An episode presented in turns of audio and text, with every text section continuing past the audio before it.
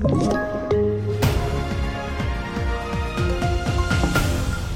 Explosioner i Göteborg, turister som sliter på miljön och så nya regler för A-traktorer. TV4-nyheterna här och vi börjar med att berätta att 22 personer väntar på att evakueras ur en rökfylld arbetstunnel i Danderyd. Det rapporterar P4 Stockholm. Det här skedde efter en brand på en elcentral vid ett tunnelbygge. Räddningstjänsten jobbar just nu på att tömma tunneln på rök så att evakueringen av personerna kan påbörjas. Och så till Göteborg. Där har det i natt exploderat i både i Olskroken och i Kortedala inom loppet av 10 minuter.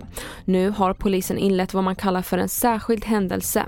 Vi hör Fredrik Svedmyra, presstalesperson på polisen. Vi tittar ju på möjliga samband mellan de här två detonationerna. De har ju skett ganska nära i tid kan vi konstatera. Och vi tittar ju också på möjliga samband med tidigare detonationer som har skett i Göteborg. Men det är ju någonting vi jobbar med i utredningsvägen så att säga, så det är ju ingenting som i nuläget är bekräftat, men vi tittar ju på det naturligtvis. Och så vidare till Sydafrika, där rapporteras nu över 70 människor döda efter en stor brand i ett femvåningshus i Johannesburg. Elden ska vara under kontroll nu men rök väller fortfarande ut ur flera fönster. Man tror att dödsantalet kommer att stiga eftersom minst 50 personer har förts till sjukhus med brännskador och misstänkt rökförgiftning.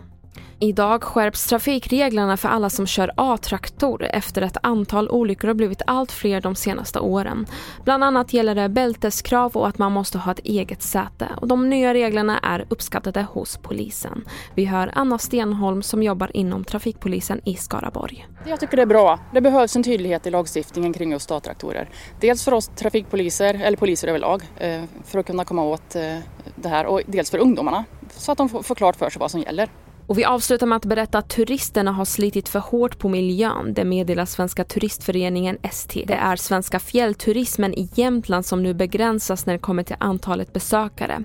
Det här innebär bland annat att STF stugor och stationer håller öppet en kortare period och att antalet bäddar och service minskas. Det var det senaste från TV4 Nyheterna och jag heter Merjem Jamil.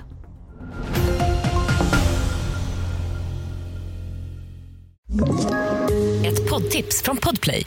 I podden Något Kaiko garanterar östgötarna Brutti och jag, Davva, dig en stor dos skratt. Där följer jag pladask för köttätandet igen. Man är lite som en jävla vampyr. Man har fått lite blodsmak och då måste man ha mer. Udda spaningar, fängslande anekdoter och en och annan arg rant.